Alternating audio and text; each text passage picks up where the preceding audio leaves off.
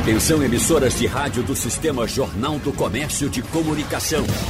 No ar, debate em rede. Participe! Rádio Jornal na internet. www.radiojornal.com.br Bom, todo início de ano é sempre a mesma coisa. IPVA, IPTU, matrícula, mensalidade, material escolar e, claro, as contas do final do ano que passou, né? Se bem que, como tivemos um movimento mais frio de comércio, pode ser que pelo menos essas contas sejam um pouco menores nesse início de ano. Essas contas do fim do ano passado, das compras. Porque aquelas contas fixas a gente tem sempre, né? Com escola, com impostos, com o seguro do carro, com o IPVA, enfim. E tem também, claro, outras taxas e outros tributos também. Mas eu quero começar essa conversa uh, puxando um assunto que está, evidentemente, na cabeça de todas as pessoas que saem às compras, que precisam pagar suas contas também. Um tema que nos assusta, principalmente para quem tem mais de 40 anos e viveu o período da inflação. Por isso, eu quero trazer para o professor Sandro Prado é, a a sensação, eu posso até dizer, professor, ruim que eu tive hoje, porque a gente falava no início dessa semana da possibilidade de a gasolina chegar à barreira dos cinco reais e até passar dos cinco reais. Eis que no meu trajeto, isso na abertura da, do programa hoje, logo cedo às sete da manhã, eu citei aqui, no meu trajeto, no meu caminho para a rádio, eu encontrei, professor, um posto de gasolina já vendendo esse combustível a cinco reais e dez centavos. Então, quem se planeja, professor, para começar um ano com os custos X, coloca tudo na planilha.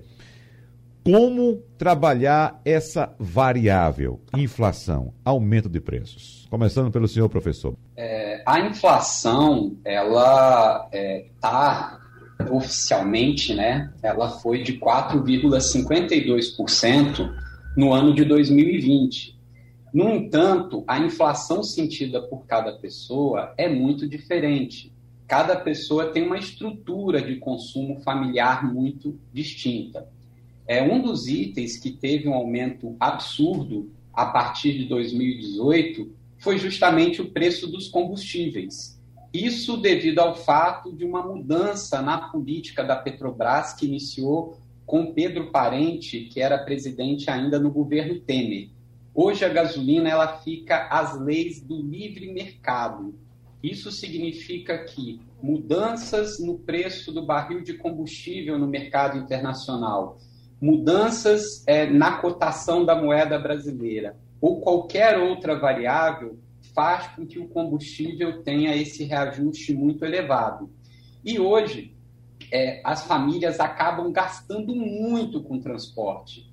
E o que acontece é que muitos desses gastos, muito dessas despesas, às vezes são imprevisíveis. Não só, eu acho, a gasolina, como também os planos de saúde amedrontaram muito o brasileiro, principalmente de classe média, que tem acesso a isso. Hoje são mais de 47 milhões de pessoas que ainda possuem plano de saúde, mas que tiveram reajustes extremamente elevados. Então, realmente é difícil você fazer um planejamento familiar e esse planejamento orçamentário dar certo com essas variáveis, essas questões imprevistas. Né? Nós tivemos muito forte alimentos e bebidas subindo no segundo semestre de 2020, ainda com viés de alta muito forte, os preços de combustível, os preços dos planos de saúde. Então, realmente, as famílias precisam como nunca de uma organização financeira muito forte. Porque se essas famílias não conseguirem agora o que é mais importante, o diálogo, a conversa, o planejamento, muitas pessoas vão literalmente quebrar durante esse momento de crise financeira que nós estamos vivendo e, infelizmente, não vamos ainda sair dela, pelo menos não nesse primeiro semestre de 2021. Leandro Trajano, como é que você trata isso com seus clientes, com seus consultados, uh, uh, a respeito da organização dessa planilha de gastos para o ano, levando em conta essa, essa essa variável inflação, ou seja, esse custo, esse custo extra que começa a surgir e que às vezes a gente não pensa, evidentemente, a gente pensa no custo fixo que está ali, né, imediatamente. Mas como cuidar dessa questão também? É, foi muito bom, muito. Primeiro, bom dia, né? Bom a dia. gente está numa forma diferente agora e até tínhamos voltado mais para o estúdio, mas com toda essa questão a gente tem que ter todos os cuidados. Então, bom dia a todos que estão aí nos ouvindo. Tive a oportunidade de falar aqui previamente com o Rodrigo, com o Sandro, e bom dia a você também, Wagner. É, essa questão é muito relevante. O ponto que o Sandro trouxe foi bem interessante, porque efetivamente cada família, cada pessoa percebe essa inflação de uma forma diferente, de acordo com o seu consumo. Então, isso faz com que o impacto seja diferente, sim, no dia a dia. E os itens têm uma variação, a composição da inflação nesse sentido. A gente sabe que os alimentos puxaram muito para cima. O alimento vai ter um impacto para todo mundo. E diante do cenário que a gente tem de aumento de desemprego, redução de renda, aumento do endividamento, essa inflação vem para impactar ainda mais. Por isso é tão importante esse ponto que você tocou, de se ter um orçamento, e como este ano é apropriado, é adequado para isso. Para muita gente não faz sentido viver controlando as despesas, anotando as despesas, fazendo uma planilha de orçamento, para muita gente pode não fazer sentido, para tantos outros sim. E no começo do ano é sempre relevante que você pegue um pedaço de papel, uma agenda, um caderno, um Excel, e que você possa listar o que é que vai compor as suas despesas mês a mês nesse começo de ano. O que é que você espera de despesa mais sazonal que vai te demandar um esforço financeiro extra, tal como no mês de fevereiro, você pode ter um IPVA, um IPTU, já a entrada desse material escolar para quem vive essa realidade, porque você se deparando e se antecipando com o que você vai ter de esforço, de necessidade, despesas financeiras, você pode cruzar com a tua expectativa de receita para entender se há um desencaixe ou não, para que veja a melhor possibilidade de se organizar a título de parcelar um IPTU, um IPVA ou determinadas compras, de retrair algumas despesas, porque você sabe que isso pode causar um desequilíbrio, ou seja, é realmente parar pensar, refletir, analisar e decidir. Mas as pessoas não param, não refletem, não pensam muito quanto a isso. Costumam muito mais agir como um trator, né? partir para cima, fazer acontecer e depois vem a conta e eu vejo como faço. Uhum. E aí, em muitos casos, dor de cabeça, endividamento. É. Rodrigo Azevedo, suas colocações, por favor. É, Wagner, bom dia a todos bom dia. vocês, bom dia aos ouvintes. Né? Na verdade, eu estou aqui ponderando e pensando, né, o Brasil hoje vive, hoje não, né, há muito tempo vive uma grande piada quando o assunto é a divulgação desses índices de inflação. Nosso amigo Sandro falou aí 4,52% em 2020, né, mas na verdade isso é um índice composto por diversos fatores, é um cálculo extremamente complexo para se chegar nesse patamar. Qualquer cidadão brasileiro comum que vai ao supermercado sabe que o índice da inflação é muito maior, muito acima disso. Né? Nós estamos vivendo uma época muito difícil, onde uma quantidade enorme de pessoas perderam empregos, tiveram queda de renda drástica, uma queda drástica de renda e um aumento considerável em todos os itens que estão ali no dia a dia do consumo. Né? Com relação ao que o nosso amigo Leandro falou, e, e aí vem aqui um pouco também da, da questão da educação financeira, né? tem muita gente que acha que a estratégia para se organizar financeiramente é anotar as despesas que realiza. Né? E o Leandro colocou isso, mas talvez quem não tenha vivência com esse, essa prática não tenha entendido. É importante que se diga que o processo de anotar as despesas realizadas é simplesmente uma estratégia para que você tenha uma radiografia do que é a sua vida financeira atual.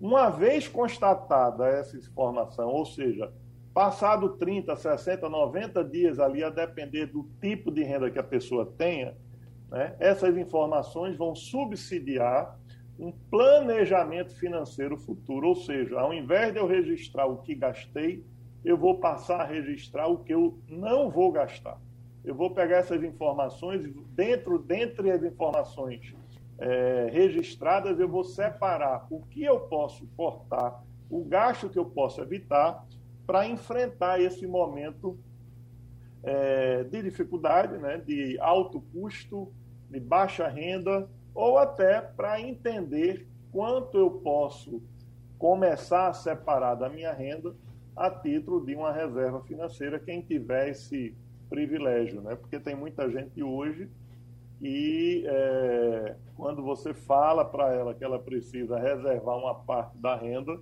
né, em razão da realidade pessoal dela, ela simplesmente não acredita que ela pode, que ela simplesmente não acredita que tem renda a ser reservada. Então, o planejamento, nessa realidade que a gente vive hoje, conhecer as informações pessoais no que se refere à despesa, que parece ser uma coisa simples, porque se é você que realiza, a princípio é óbvio que você sabe, mas na verdade é, você não sabe. Né? Então a pessoa não sabe quanto ela gasta ao longo de um mês no cafezinho que ela toma depois do almoço, por exemplo. Uhum. A pessoa pode saber quanto custa a conta de luz dela, mas ela não sabe quanto custa o cafezinho, o chiclete que ela compra para o filho, a pipoca do cinema, ela não sabe isso. Ela acha que porque o valor é pequeno, aquilo não tem representatividade no orçamento dela, mas na verdade tem uma consequência imensa, principalmente em momentos de arroz financeiro, em momentos de dificuldade. Então, planejamento e conhecimento são palavras cruciais para a gente enfrentar esse período. Eu quero pegar esse gancho que o senhor trouxe agora, Rodrigo Azevedo, para a gente fazer mais uma rodada aqui com vocês três. É, na questão do planejamento, o que é que fica mais difícil? É fazer com que o, o, o, consumidor, ou então aquela pessoa interessada em organizar sua vida financeira, de fato, coloque no papel, numa planilha, entenda como é que ela gasta, uh, fazer com que ela busque uma nova renda, ou fazer com que ela entenda que a redução de custos também pode representar um aumento da renda. Começando pelo professor Sandro Prado. É uma decisão hoje muito complexa que muitas famílias estão vivendo, infelizmente. Porque já não é novidade, a gente já tem reiterado muito a necessidade do planejamento e principalmente do conhecimento das suas despesas, dos seus gastos, dos seus investimentos, como investimento em educação. No entanto, o que muitas famílias começam a perceber é que, mesmo ela tendo minimamente esse controle dos seus gastos, a renda já não é mais suficiente para supri-los. E algumas decisões importantes começam a precisar ser tomadas. E são decisões que às vezes mexem com a estrutura familiar, como o exemplo da educação. A educação, ela hoje ela é bastante onerosa. Nós tínhamos no passado educação pública gratuita de qualidade, pelo menos até o segundo grau era normal que nós tivéssemos. Hoje, até o segundo grau, a maioria das famílias acabam necessitando de investir em educação privada. E são custos que nós não tínhamos nas famílias do passado que se tornam presentes. Então, o item educação, para muitas famílias, passa a ser um componente na estrutura de gastos muito elevado. Assim como os gastos com saúde, assim como os novos gastos na residência, principalmente com energia elétrica, com troca e substituição de aparelhos modernos. E aí, chegando a esse dilema, mesmo você conhecendo a estrutura de gastos e despesas, chega um momento que pequenos cortes, pequenos ajustes, devido a justamente essas variáveis inesperadas, que foi como a alta absurda dos planos de saúde desse ano, como a alta absurda do preço do combustível, também essa alta se refletiu nas, nos, nos preços dos aplicativos, tiveram um reajuste de quase 15% no mês de dezembro.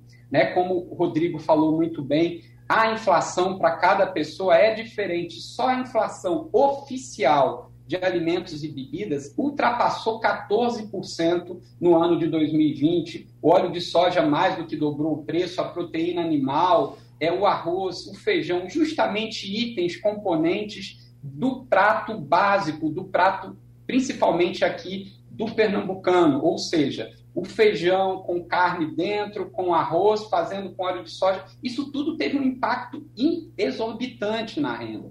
Então, muitas famílias hoje estão tendo que optar justamente por isso. Teremos plano de saúde ou não? Vou tentar renegociar esse plano vou tentar fazer aí um, downgrade, ou seja, vou tentar diminuir para um plano mais barato, tentar uma portabilidade para outra operadora que me dê condições melhores, a negociação com as escolas, de repente tirar o filho de uma escola onde ele já está acostumado para uma escola mais barata, porque esse endividamento que grande parte das famílias brasileiras possuem, logo vai virar inadimplência, ou seja, você deve e não consegue pagar, porque realmente a situação é complexa e principalmente no item de auferir mais renda, ou seja, você conseguir aumentar hoje a renda da família em plena crise, com alto número de desemprego, é muito complicado. Então, a educação financeira, o diálogo familiar e algumas decisões mais complexas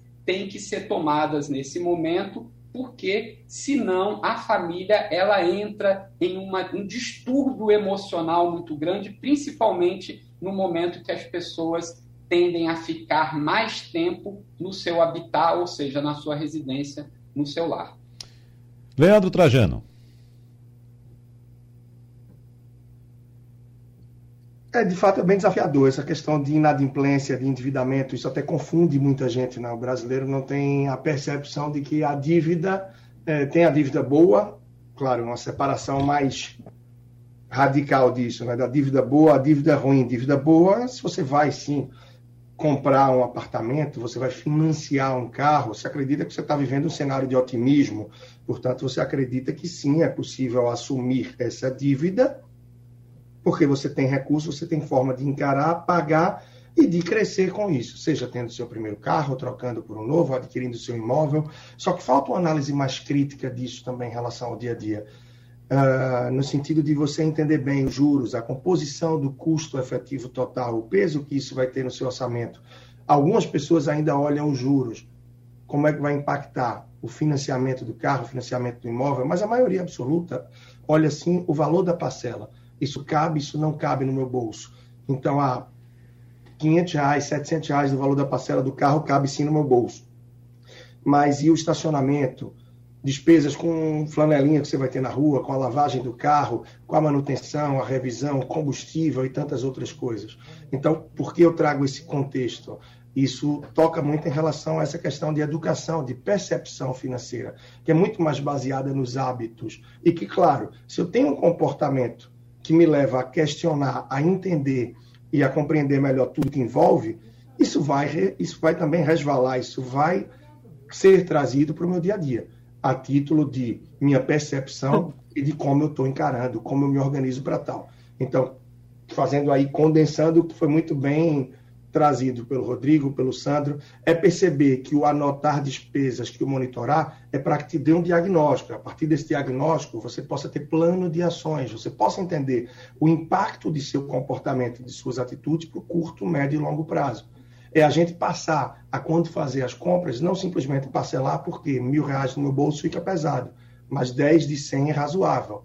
Isso pode abrir margem para uma grande quantidade de compras parceladas, que pode me levar ao endividamento. Pós-endividamento, como bem trouxe o Sandro, a inadimplência. E a gente já vivia, tá? no começo, fim de 2019, começo de 2020, uma inadimplência de 30% dos brasileiros. E que certamente, com a pandemia, é um número que cresce. Quando a gente fala de inadimplência, não é simplesmente por ter uma dívida, por ter um boleto, uma conta a pagar, como eu tenho aqui a de energia, e eventualmente não pagou ainda. A inadimplência é medida, na maior parte das pesquisas, quando você tem pelo menos duas contas que não foram pagas há pelo menos um mês.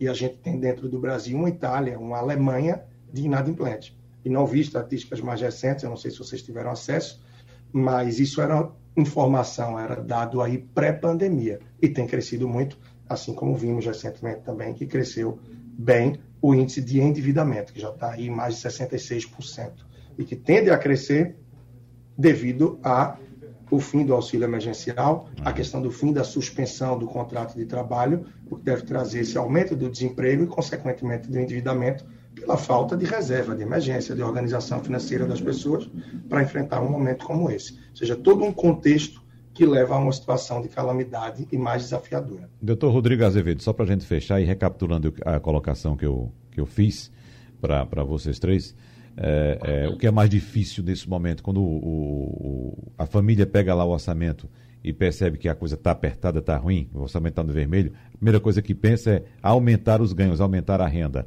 Nunca, ou dificilmente pensa, reduzir os custos também é uma forma de aumentar minha renda, doutor Rodrigo. Wagner, você coloca num ponto muito bom e complementando o que nossos amigos aí falaram, o Sandro e o Leandro.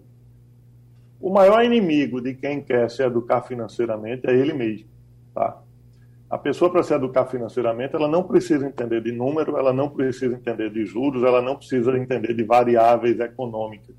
Ela simplesmente precisa entender que ela precisa mudar o estilo de vida dela e ponto. A partir do momento que ela processa essa informação, entende e aceita essa informação, porque são três momentos diferentes. O primeiro é processar isso, o segundo, entender e o terceiro, aceitar, porque muitas vezes você entende e não aceita, né? Você entende e se auto-sabota. Então você tem um padrão de vida para andar de ônibus, mas tem um carro na garagem.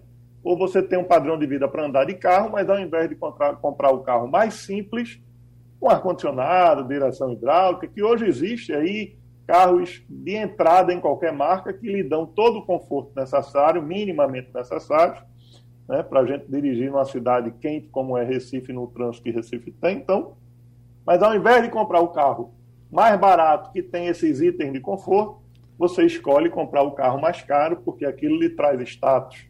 Então, o maior inimigo do processo de reeducação financeira é você mesmo. Segundo ponto, o que fazer para mudar né, não é aumentando renda. Evidentemente que aumentar renda é bom, óbvio que é. Se você consegue isso, claro, isso é maravilhoso. Mas a grande maioria das pessoas não consegue. A grande maioria das pessoas já tem uma profissão estabelecida e não conseguem desenvolver uma outra atividade paralela.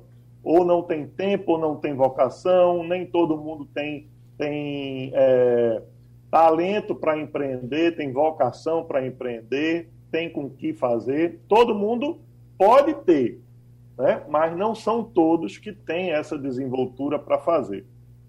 Então, uma pessoa que está em dificuldade, você virar para ela e dizer: olha, procura aumentar a tua renda.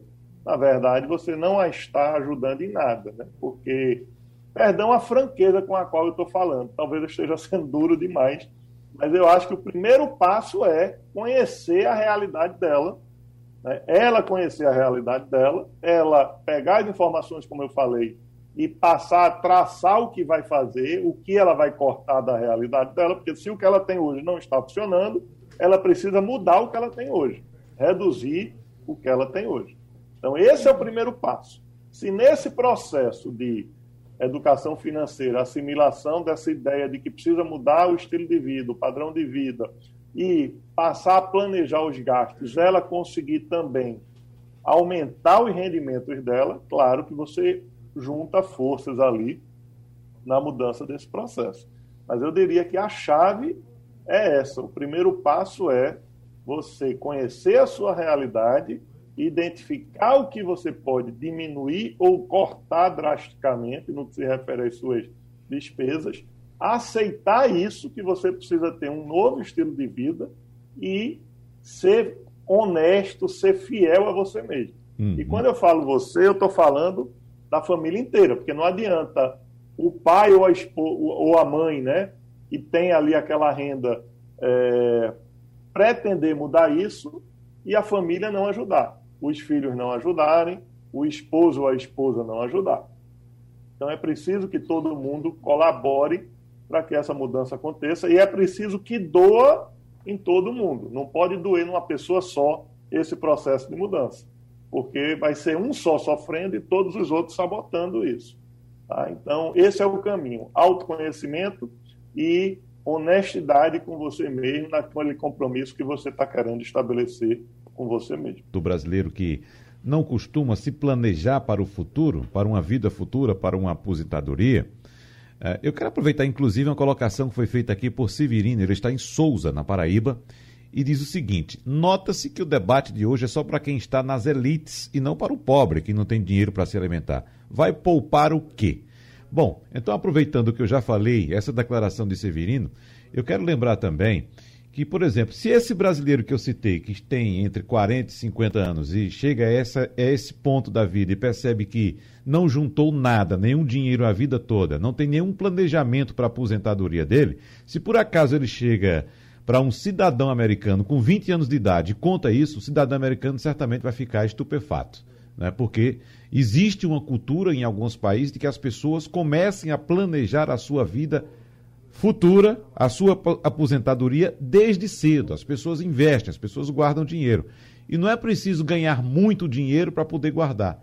Uma pessoa que for controlada, estiver ganhando pouco dinheiro, ela pode fazer também um, uma, uma poupança. Eu lembro até de um caso, eu acho que é, Leandro Trajano já ouviu em outra vez aqui uma reportagem que eu acompanhei de uma senhora que tinha três filhos, ganhava um salário mínimo. Isso foi uma reportagem nacional, inclusive, em televisão.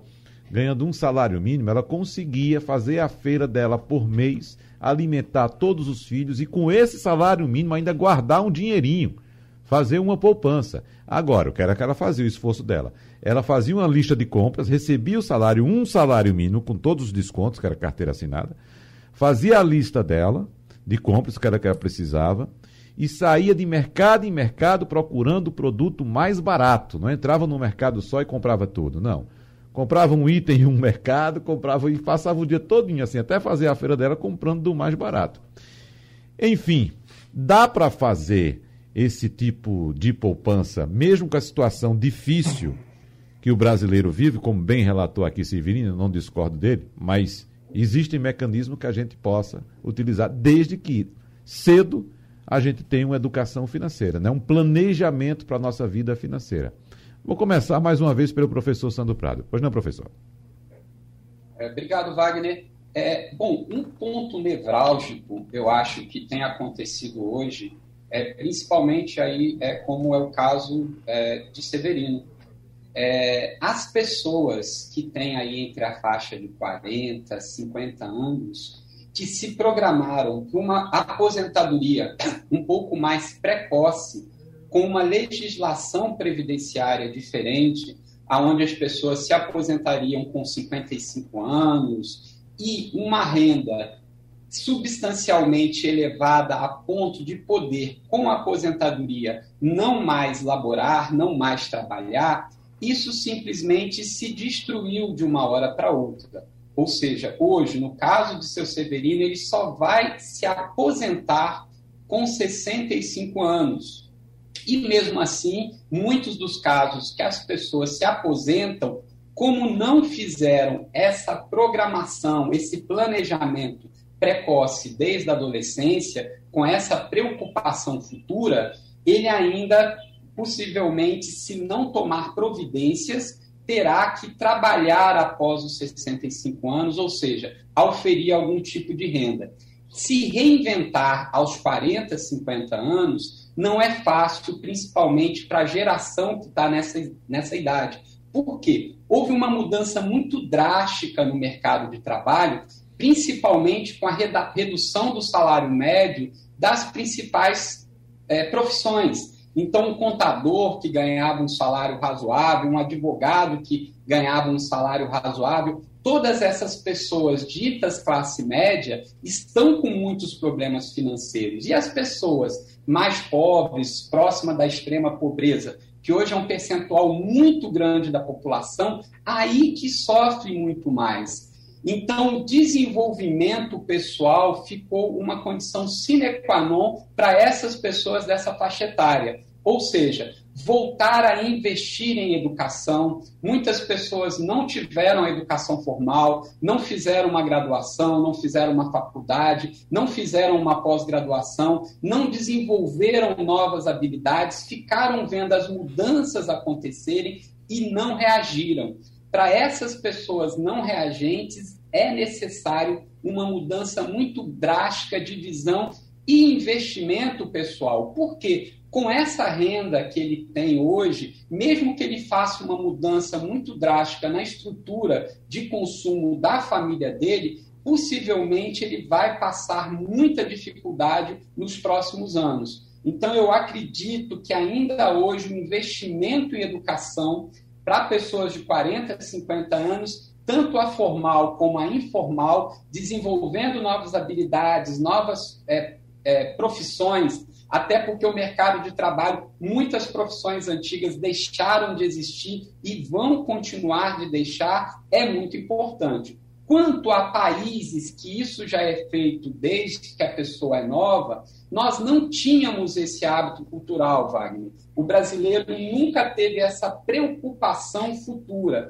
Acontece que isso chega de uma forma assoladora, aonde essas pessoas, principalmente dessa faixa etária, ficam. E agora? Eu não guardei nada. A única, digamos, reserva que eu tenho, a única poupança é uma poupança obrigatória que o governo né, faz com que as empresas depositem, que é o Fundo de Garantia por Tempo de Serviço. Muita gente tem usado esse dinheiro por causa das liberações homeopáticas que têm sido feitas, tanto no governo Temer, no governo Dilma, como agora no governo Bolsonaro. E possivelmente esse ano vai ser feita novamente, e aí a maioria das famílias não tem reserva de emergência o brasileiro não tem o hábito de poupar, e sim de gastar antecipada a sua renda. O brasileiro idolatra um cartão de crédito, item que a maioria das famílias não deveria ter.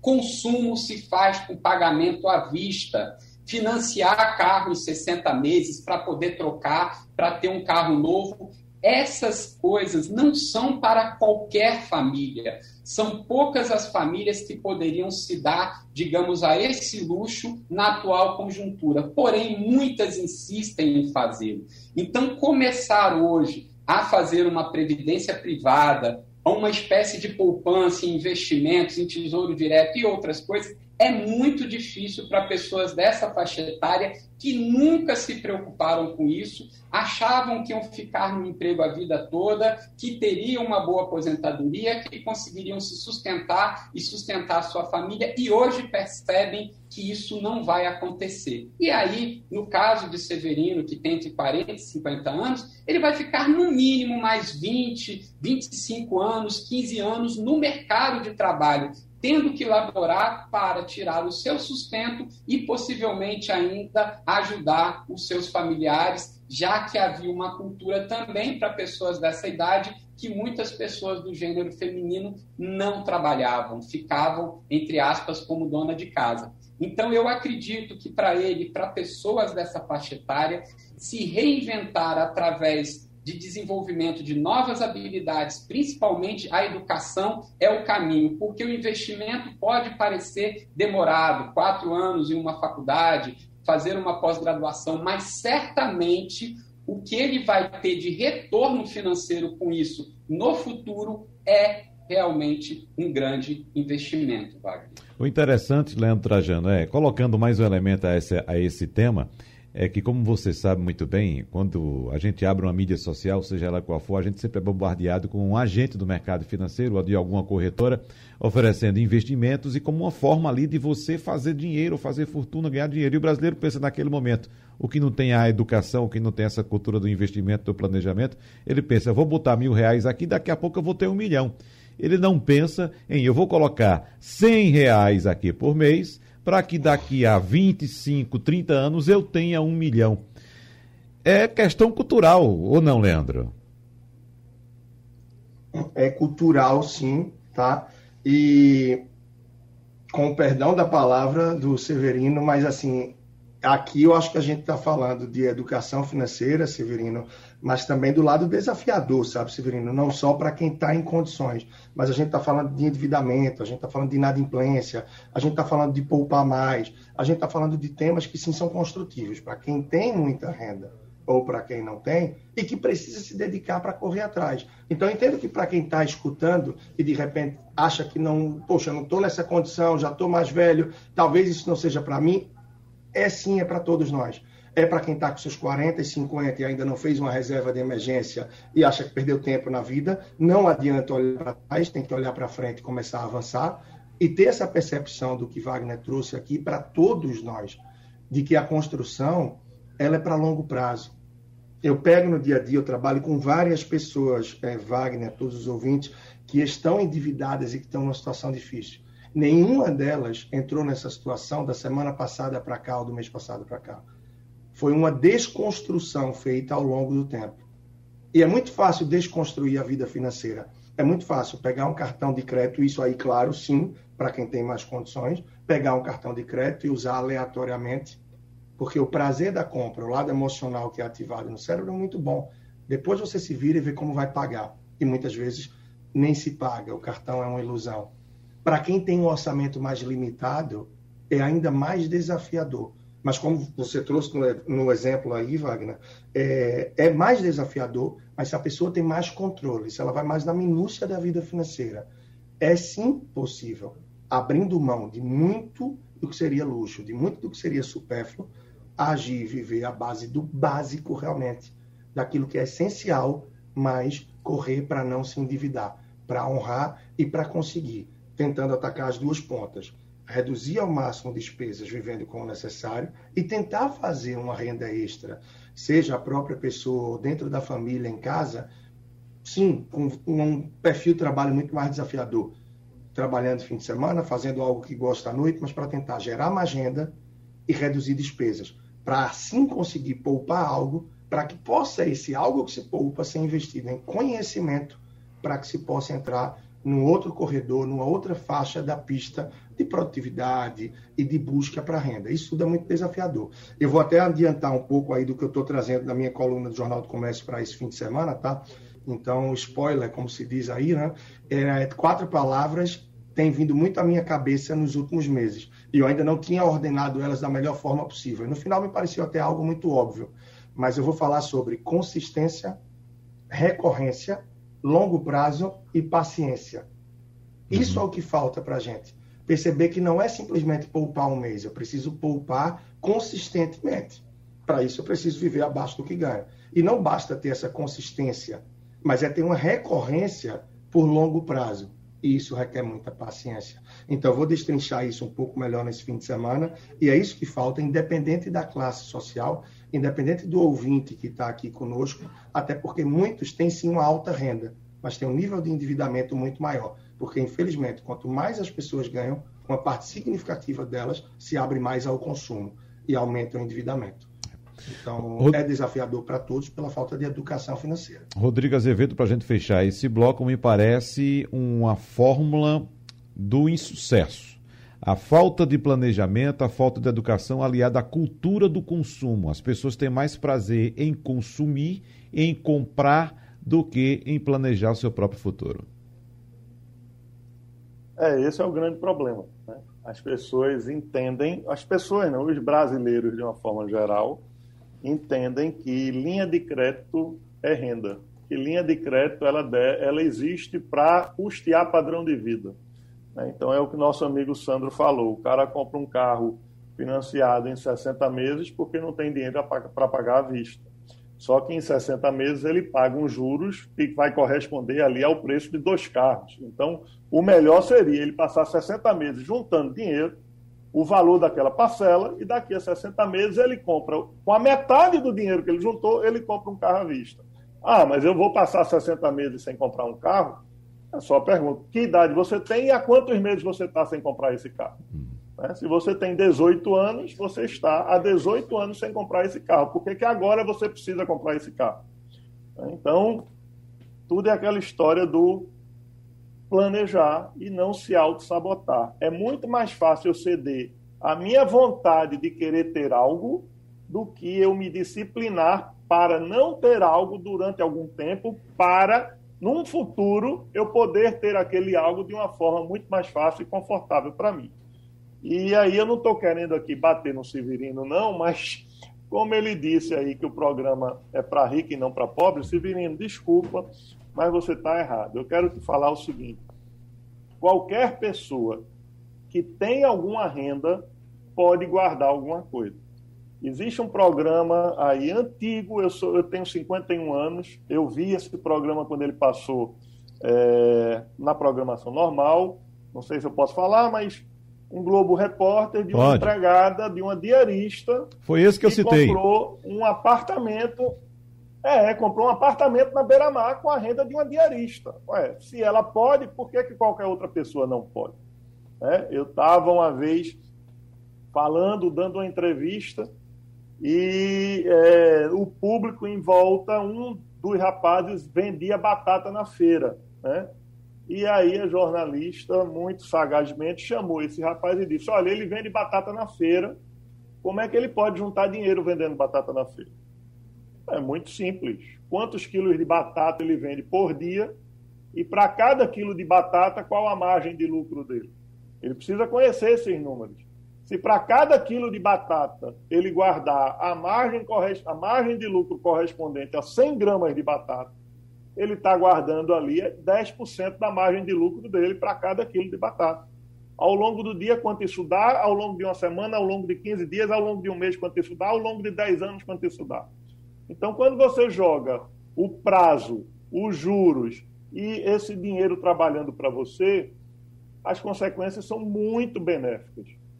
O problema é disciplina, honestidade com você mesmo e objetivo, saber o que você quer alcançar. Então as pessoas precisam parar de entender que o que elas querem é comprar algo e passar a entender que o que elas precisam é ter uma segurança financeira para, na hora que quiser comprar algo, poder ter parcimônia para analisar se aquele algo realmente é necessário e achar a melhor forma de comprar, ao invés de virar um refém das linhas de crédito existentes aí no mercado, seja cartão de crédito, seja cheque especial, seja financiamento bancário, etc, etc, etc. Então, hoje, a grande, a imensa maioria dos brasileiros são reféns das linhas de crédito para o mero consumo. Tá? E, assim, ninguém me diga que comprar carro é investimento, porque você perde dinheiro desde o primeiro dia. Tirou o carro da agência ali já perdeu 30% do valor do carro. 20% a 30% você já perdeu só pelo fato de tirar o carro da agência. E perde dinheiro todo dia. Perde dinheiro na gasolina, na manutenção, no pneu, no estacionamento, no flanelinha. Então só pode ter carro quem realmente tem condições para isso. Né? E em decidir ter um carro, por exemplo, é preciso se planejar, é preciso identificar qual a opção cabe dentro da realidade e qual opção não vai lhe trazer uma grande dor por simplesmente satisfazer aquele desejo de consumo. E para finalizar, Wagner, uhum. me permita aqui fazer um, um, um, comparativo com a analogia que você fez no que se refere à aposentadoria no Brasil e à aposentadoria nos Estados Unidos ou no Canadá, por exemplo. Veja, é uma questão cultural, sim, mas é uma questão cultural de gerações e gerações decorrentes do plano de aposentadoria que o Brasil tinha. O brasileiro vivia habituado a, ah, quando eu me aposentar, eu vou ter uma renda boa. Porque, por exemplo, quem era do regime geral poderia, eu sou da época em que você poderia é, escalonar a sua contribuição e quando chegasse ali poucos anos antes de se aposentar, jogar a sua contribuição lá para cima e se aposentar com uma renda maravilhosa, se aposentar com 40 salários mínimos, por exemplo. Isso mudou e depois mudou de novo e depois mudou de novo e hoje não é mais assim. E hoje a gente está enfrentando o problema dessa cultura. Quando a gente vai para um país como Estados Unidos e Canadá, só para você ter uma ideia, o Canadá, a renda máxima de aposentadoria, acredite, é 1.500 a 1.600 dólares. Quem quiser ter uma renda maior que isso, tem que passar a vida construindo o seu fundo de aposentadoria, ou investindo em ações, ou investindo em diversas outras coisas.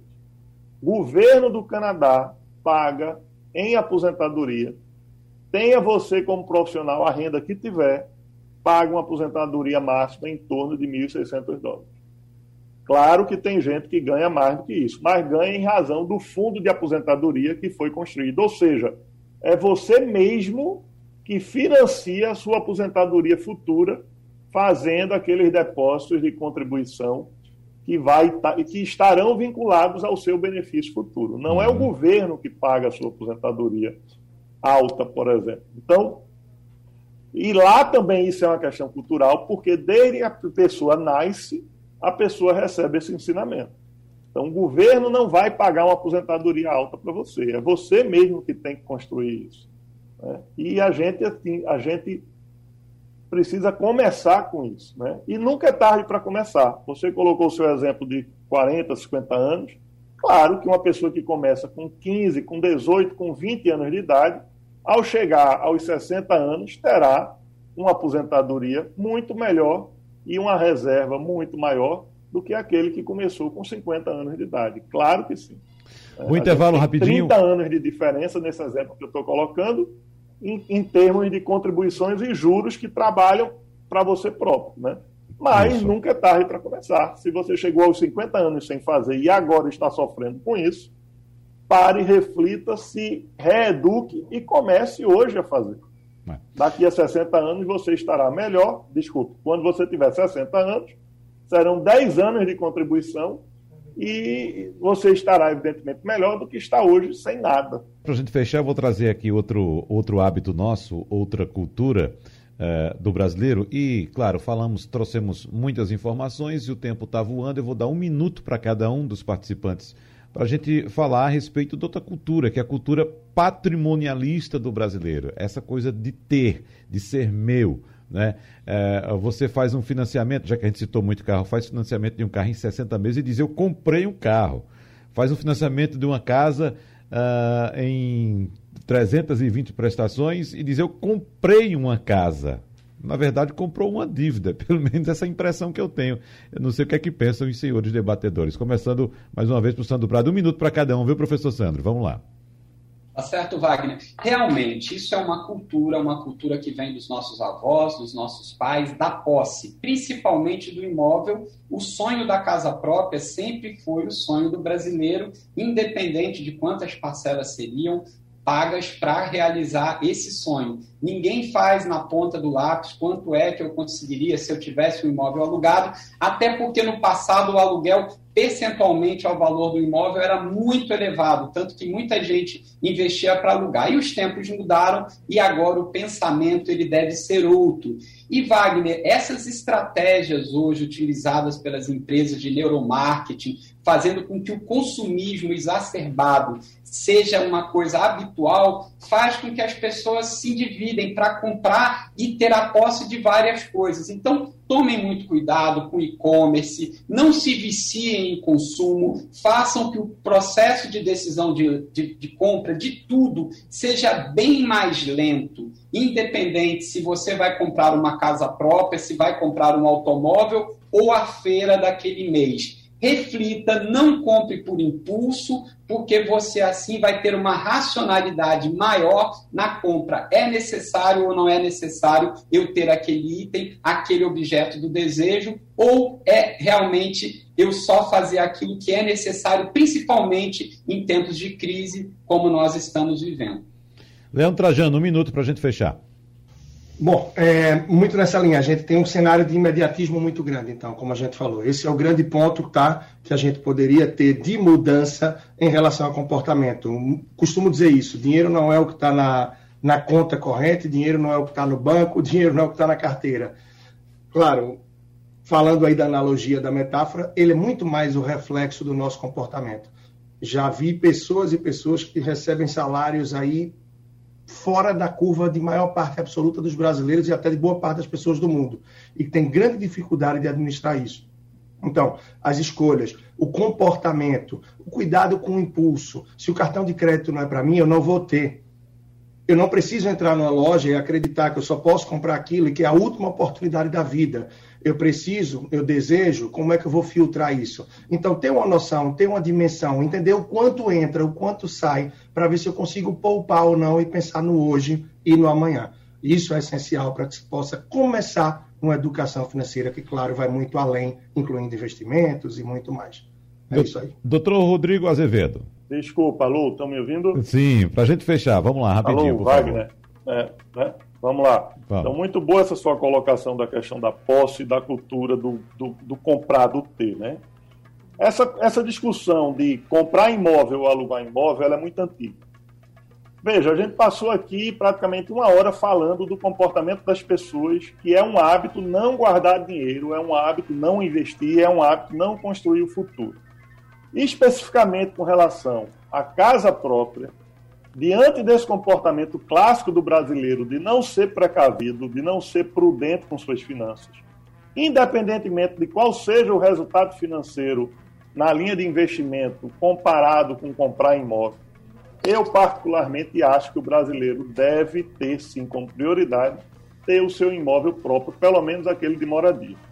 Se comprar imóvel para alugar é interessante ou não, sob o ponto de vista financeiro, já isso já é uma outra discussão. Agora, o imóvel onde você vai morar, considerando que o brasileiro se auto-sabota permanentemente, eu acho que comprar um imóvel é uma forma dele indiretamente estar guardando dinheiro.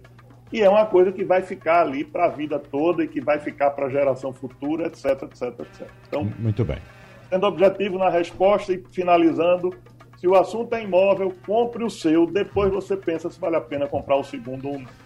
Muito bem, agradecendo então ao advogado Rodrigo Azevedo, professor Sandro Prado e também o educador financeiro Leandro Trajano. Muito obrigado a todos. E só para a gente fechar, tem uma mensagem aqui de Amauri do Recife dizendo o seguinte: para ser feliz com as finanças é só seguir o conselho de João Carlos Paz Mendonça. Nunca gaste além do necessário. Muito obrigado a todos.